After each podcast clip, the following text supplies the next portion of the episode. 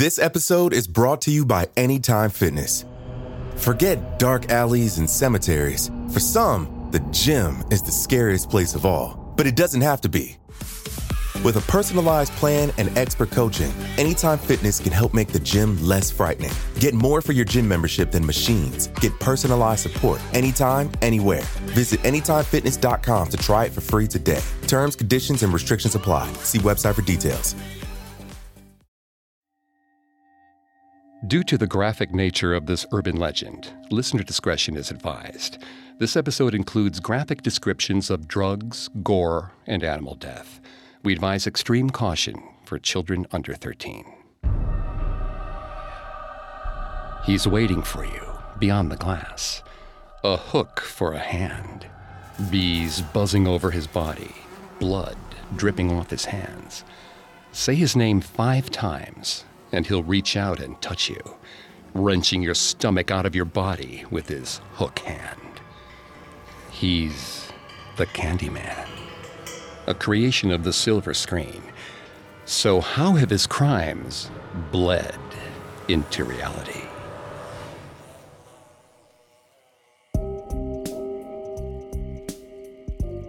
Welcome to Haunted Places, a Parcast original. I'm Greg Polcyn. Every Thursday, we take you to the scariest, eeriest, most haunted real places on Earth and share their stories. This episode is part of our Urban Legends Halloween special. Every day for the month of October, we're presenting our spooky spin on an urban legend, then diving into the history of the horror. Like it or not, each terrifying tale contains a grain of truth. You can find episodes of Haunted Places and all other Parcast originals for free on Spotify or wherever you listen to podcasts. To stream Haunted Places for free on Spotify, just open the app and type Haunted Places in the search bar. At Parcast, we're grateful for you, our listeners. You allow us to do what we love. Let us know how we're doing. Reach out on Facebook and Instagram at Parcast and Twitter at Parcast Network. And if you enjoyed today's episode, the best way to help is to leave a five star review wherever you're listening. Listen to more episodes of Haunted Places and all Parcast originals on Spotify or wherever you listen to podcasts. Today we examine The Candyman, a villain who started in a horror film but quickly became an online urban legend. This transformation came from his connection to both other urban myths and a handful of eerily similar real life murders. The tale of the Candyman shares much in common with the more ubiquitous Bloody Mary. In order to conjure the sinister figure, you must stand in front of a mirror and speak his name five times.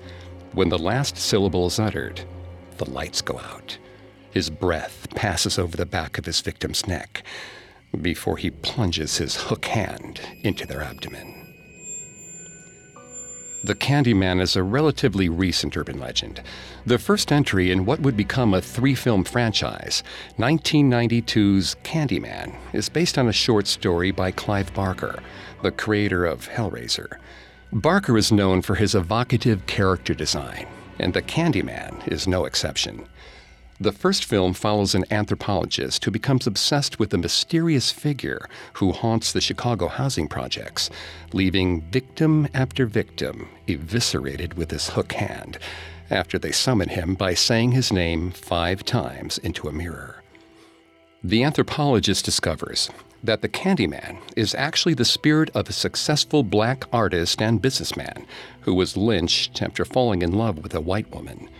The mob covered him in honey and left him for the bees, who stung him to death as the crowd chanted, Candyman.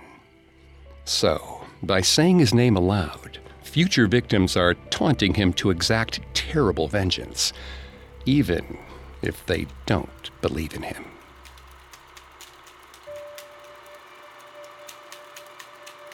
Damien hated scary movies. He didn't even like walking down the street at night, much less watching some girl running from a psycho on a 60 foot screen. But his friends had bullied him into a late night showing, and he couldn't come up with an excuse fast enough to get out of it.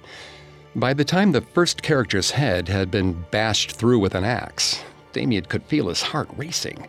He needed air, a place to cool down, and something that would settle his nerves. So, Damien snuck out of the auditorium and made a call at the payphone. His friend Norman had exactly what Damien needed to bring his body down chemically a little date with the enchanting Miss Mary Jane. All Damien had to do was wait 15 minutes for his friend to get here. Then he could ride the high and not have to worry about finding axe murderers by the popcorn machine. Rather than head back into the bloodbath, Damien headed for the bathroom. He splashed some cold water on his face and washed his hands. Something lingered in the periphery of the mirror, just outside his vision. He was sure he saw movement. But when he looked behind him, there was nothing. The bathroom was empty. He checked his watch. Time was moving remarkably slow. Damien studied the door. The ushers hated when teens lingered in the lobby, and he couldn't go back to the movie yet. Another man stepped towards the sink. Bloodshot, tired eyes glanced at Damien through the mirror. The sky looked as high as Damien wanted to be. He washed his hands and sized Damien up. Damien smiled, a little too broadly. The other man asked why he was just standing around. Didn't he have somewhere to be? Damien's eyes went to his own reflection. He mumbled that he was meeting his Candyman in a few minutes, and he figured the bathroom was the best place to lay low until then. The other man couldn't hear him. Damien repeated himself. The man laughed at him and asked if he had a death wish. Damien didn't understand. The man looked around the room for a second, checking to see if they were alone. He leaned in close to Damien, his breath smelling of beer, weed, and popcorn. Everyone knew you didn't say that word in the bathroom. Damien raised an eyebrow in question. The man shook his head, clearly irritated at Damien's ignorance. Candyman. It's a bad word to say when there's a mirror nearby. Damien asked what the harm was. The man's eyes grew unfocused as he spoke. Say it once, no big deal. Twice, maybe you're just a little confused. Five times, there's no saving you. The laughter burst out of Damien's throat before he could stop it. It was too outlandish. The man just stared at him. It wasn't funny, he said. It was real. Not some Bloody Mary kid story, but a real phenomenon. His best friend's cousin had died that way. Damien was bored, and he needed to kill time. So, he asked what happened when someone said canned the C word five times. The other man said he wasn't entirely certain of the specifics, but he knew a few things. There was a man in the mirror with a hook for a hand, surrounded by buzzing bees. He would take you apart, piece by piece with his hook, as the bees circle you both. Damien nodded at the man as though he'd received some great secret. He told him he'd be more careful about saying Candyman now. The other man's eyes widened, and Damien covered his mouth in mock horror. He'd be more careful starting now. The man stared at him for a moment and then walked away. Damien studied his own reflection in the mirror. It was obscured by a small dark patch that seemed to pull light in, like a tiny reflective black hole. Damien leaned forward and started to wipe at the glass. His sleeve came away relatively clean. He stared into the dark spot. He felt like someone was watching him. Damien turned. All of the stall doors were open. As far as he knew, he was alone. He looked back to the mirror. At the sound of the door slamming, Damien whipped around again. The main door to the bathroom was swinging gently. He waited for someone to walk through, but no one came. He walked towards it and poked his head out into the lobby. It was deserted. Even the ushers were missing. Damien checked his watch again. Norman should be here by now. He was about to head outside when something flew towards his face. Damien took a few steps back. It was a bee. He swatted at it. The bug kept buzzing around his head. Damien stood still for a few moments, eyes watching the bee circle. It had a pattern. As it went to circle in front of him again, he brought his hand down, corralling it towards the counter, and then smashing it. He smiled in victory. A moment later, he realized the stinger was in his hand. It felt like his palm was on fire, spreading from the pinprick of contact. A welt formed on Damien's hand where the stinger was. He pinched the spot and removed the stinger. Then he bent down to wash his hands, willing the cold water to flush the pain. He breathed in and out as the icy numbness spread over the sting. Then his eyes found the mirror. There was a different black spot looking at him from the glass. This one had eyes. Damien jumped backwards. The bathroom door slammed again, but no one came in. Damien cursed under his breath. He was tired of this bathroom and its dumb sounds. He was tired of its strange bee problem. He was going home. He would make some excuse for ditching his friends later. He tried to open the door. It didn't move. He had checked for a lock. There wasn't any. Damien tried again, shoving his weight against it. He yelled through the door, saying if it was that man from earlier, he was sorry about the whole Candyman thing. The lights flickered. Damien quieted the alarm on his watch and tried the door again. It still wouldn't move. Blood rushed loudly through his ears, and his face was dripping with sweat. It was just a door. It was just a door. He wouldn't let him beat him. He braced himself and ran at it. The door pushed back just as he pushed forward. He felt the hard smack of metal against his forehead, and then the cold grime of the tile floor.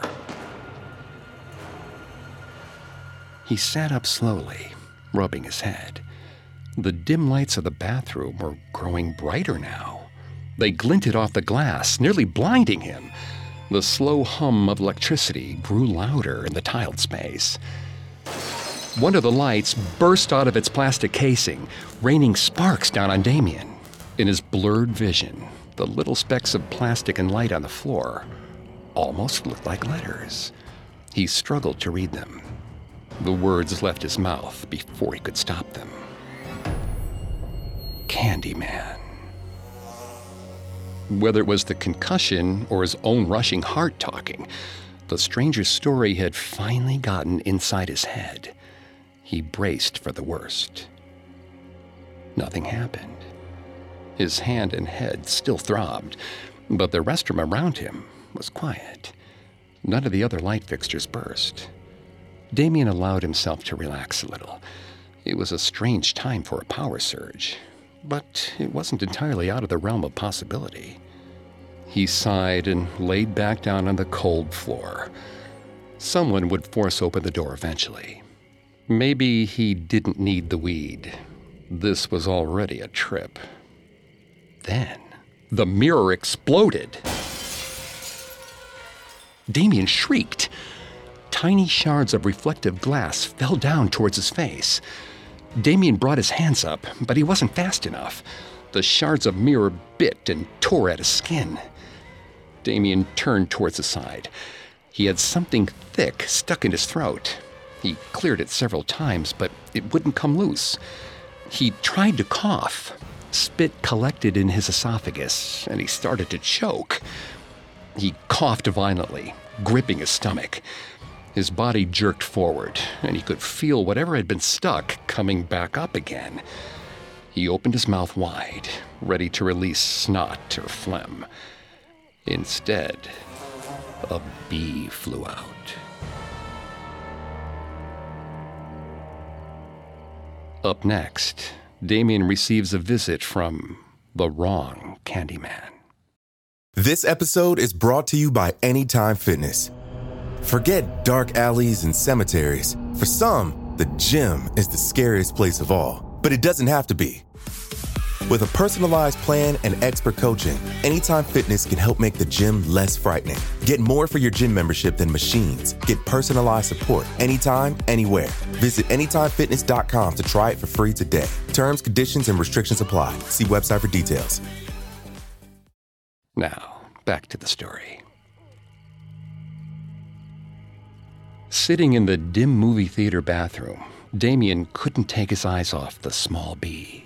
Its fluttering wings seemed to shimmer, and its round black eyes appeared almost human, thanks to their quizzical expression.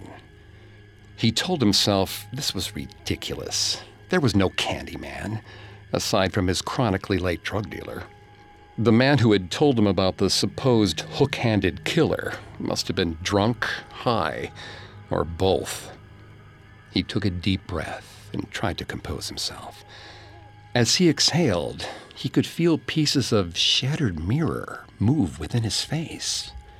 The intensity of the pain made his body shake. His tears made the scratches sting horribly. The tiles underneath him began to vibrate. Damien scooted closer to the countertop. Once again, he threw his hands up to protect himself. A swarm of bees broke through the cheap porcelain. He kept his face shielded and held his breath. Then the sound was gone. The air was still. No flitting about or constantly buzzing wings. Broken plastic, tile, and pieces of mirror littered the floor but there was no gaping hole where the bees had come through. The tile was undisturbed. Damien poked his head around the bathroom, wanting to make sure he was alone. He wasn't. A soft buzzing was coming from the stalls. Damien pulled himself further under the counter and held his breath as insect after insect circled, then landed covering one of the stalls in one writhing mass of yellow and black. Damien's breath came out shaky, his heart pounding against his chest. He decided he had to make a run for it, even if the door would still throw him back. He would have to go by the stall that was now a hive, but it seemed worth it for any small chance of escape. He stood up slowly and tiptoed forward. The bees seemed to be calm. He dashed past them and threw himself at the door. It was still locked.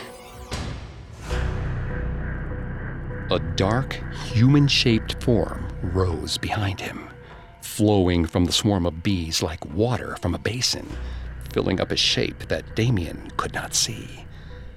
They both paused for a moment, each seeing each other. Then the swarm descended on him, Stingers came from all sides, scoring any part of exposed flesh they could find. Damien tried to swat them away, but they clung to his skin. They fluttered against his eyes, fuzzy shapes of searing yellow and jet black. Sharp, fang like stingers slid across his corneas. They crawled into his ears and up his nose. He choked and sputtered as some began to crawl down his throat. And then, suddenly, the constant churning presence of the tiny legs and vibrating wings began to fall away. He felt a wave of dead bees falling away from his body. Slowly but surely, the wave of death rose to his head. The bees in his ears stopped buzzing over everything. The ones in front of his eyes fell to the ground. He blinked and gingerly opened his eyes. He was sitting in a mass grave of bee corpses. He was shaking horribly, and the pain was catastrophic. But he tried to focus on the bees, on getting home, on escaping. Tiny bee bodies were crushed beneath his hands as he pressed down on the floor and got to his feet. He caught a hazy glimpse of his reflection, already red and swelling from a thousand stings. He took a step closer to one of the shattered mirrors. Something was off about his reflection. Damien checked the glass for other signs of life, but he couldn't find any. Then he realized his reflection had stayed where he was, rather than moving with him. Or had it? He was struggling to see through the pain. His head was still filled with the now dead swarm sound. It felt like a bee burrowing towards his brain. He shut his eyes, willing himself to remain calm. Then he felt the moist, warm breath of a stranger against his neck. A metal point traced against his back, scoring the skin.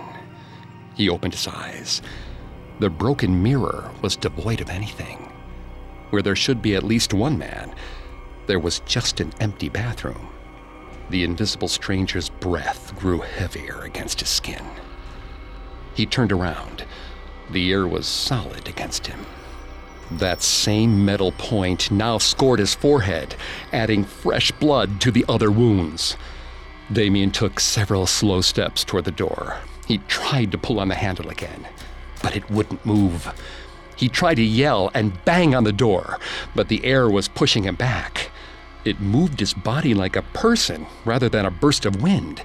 It lifted him up and slid him along the counter until he fell off and crashed to the tile. Something blunt plunged through his back, into his guts. A rusted hook clawed out of his stomach. Damien gritted his teeth through the pain and pushed towards the bathroom stalls. The hook began to retract through his insides. It came free of him with a wet squelch. He made it to the stall and slammed the door closed. He knew it wouldn't stop what was attacking him, but he needed a new plan some way to escape what he really hoped was just a bad trip.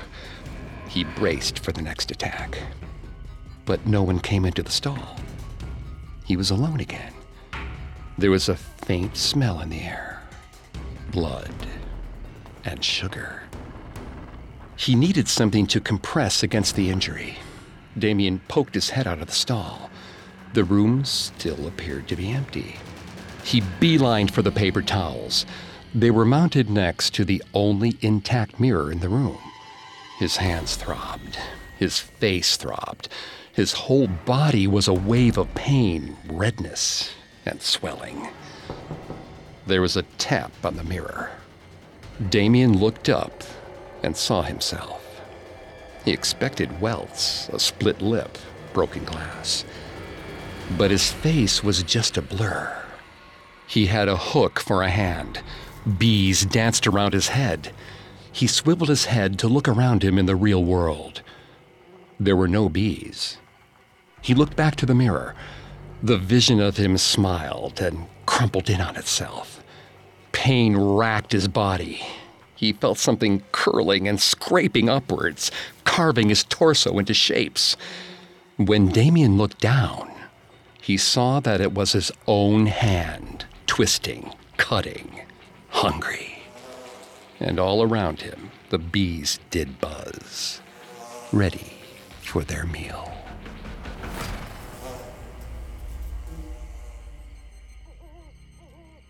The Candyman may have originated in the film, but his invention stems from both previous urban legends and real life crimes.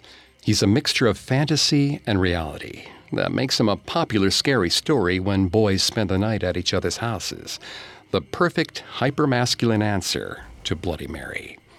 Folklorist Mikel J. Koven makes note of at least six other urban legends that are woven into the Candyman mythos. There are the ties to Bloody Mary in terms of ritual. The method of killing comes from the famous car based urban legend, The Hook. One woman's response to the Candyman, her hair turning white in shock, can also be seen in some iterations of The Dead Boyfriend. The Candyman is said to be responsible for the rumored razor blades in Halloween candy. Both alligators in the sewers and the hippie babysitter who cooked her charge thinking it was a roast are referenced in the film itself. The lead character in Candyman is actually a folklorist herself. But the real world stories that inspired the film are even more disturbing. The Candyman's iconic style of killing, the hook through the mirror, may have taken its inspiration from an actual crime, a home invasion that exposed both the brutality of the killer and the biases of the Chicago Police Department. Ruth McCoy called the police in April of 1987, saying that someone was trying to break into her house through her bathroom. But McCoy lived in a housing project, and the Chicago Police Department didn't prioritize her case. When someone else reported gunshots in the building, they decided to investigate. The police knocked on the door, but they left when they didn't get an answer. They came back the next day, but still wouldn't force the door open, afraid that they would have to cover the costs of replacing it. When another complaint came in at the same address, they finally entered and discovered McCoy's rotting corpse. She'd been dead for two days. An investigation of the apartment proved that McCoy's fears were more than founded. The intruders had snuck into the adjoining apartment. They broke down her bathroom wall from the other side before pushing the mirrored medicine cabinet off the wall and entering the house. Eventually, John Hondras and Edward Turner were indicted for the crimes. McCoy's real life tragedy bears more than a striking resemblance to the Candyman mythos. She lived in a housing project where two strangers broke through her mirror in order to kill her. This likely inspired the film's adapter to toss out the Liverpudlian setting of Barker's original short story in favor of a conversation about race and crime in Chicago's housing projects. Koven posits that the movie is in some ways a fear of white fetishization of African American culture. The Candyman made the jump from fictional character to urban legend in 1994 when tales of Candyman deaths started appearing on a prominent folklore listserv, a sort of email based message board before web forum sites took off. The spread of the sleepover game grew from there. Koven suggests that this particular game allows children to experience fear in a setting that is under their control there's a rigid set of rules they can use to predict the outcome, providing a sense of safety, even in risk. Bill Ellis, one of Koven's sources, states this kind of face to face confrontation with evil has much in common with teens' desire to reach Satan, only to taunt and reject him after confirming traditional religious values. Ellis sees teens as wanting to have a central role in myth rather than just being observers. This makes both the idea of an urban legend and the ensuing ritual so enticing. Anyone can become part of the story by tempting fate. In many ways, all urban legends are about participation. Their appeal partially comes from the illusion of closeness between the listener and the story's victim, which is why a friend of a friend is usually the source of the story. But very few urban legends have such a clean original and fictional source. In the original Candyman film, the folklorist tracks the growth of the Candyman legend through his appearance in graffiti. She exposes him to be just a legend over the course of the story, but he returns to destroy her and eventually integrate her into his own mythos.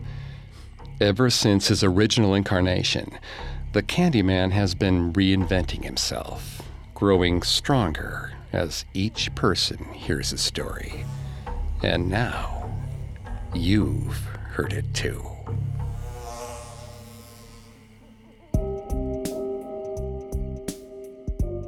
Thanks again for tuning into Haunted Places. We'll be back tomorrow with a new urban legend, and on Thursday with a new haunted place. You can find more episodes of Haunted Places and all other Parcast originals for free on Spotify. Not only does Spotify already have all your favorite music, but now Spotify is making it easy for you to enjoy all your favorite Parcast originals, like Haunted Places, for free from your phone, desktop, or smart speaker. To stream Haunted Places on Spotify, just open the app and type Haunted Places in the search bar. And don't forget to follow us on Facebook and Instagram at Parcast and Twitter at Parcast Network. Until tomorrow, don't believe some of the things you hear. Believe all of them. Haunted Places was created by Max Cutler, is a production of Cutler Media, and is part of the Parcast Network. It is produced by Max and Ron Cutler, with sound design by Kenny Hobbs, production assistance by Ron Shapiro and Carrie Murphy. Additional production assistance by Maggie Admire and Freddie Beckley.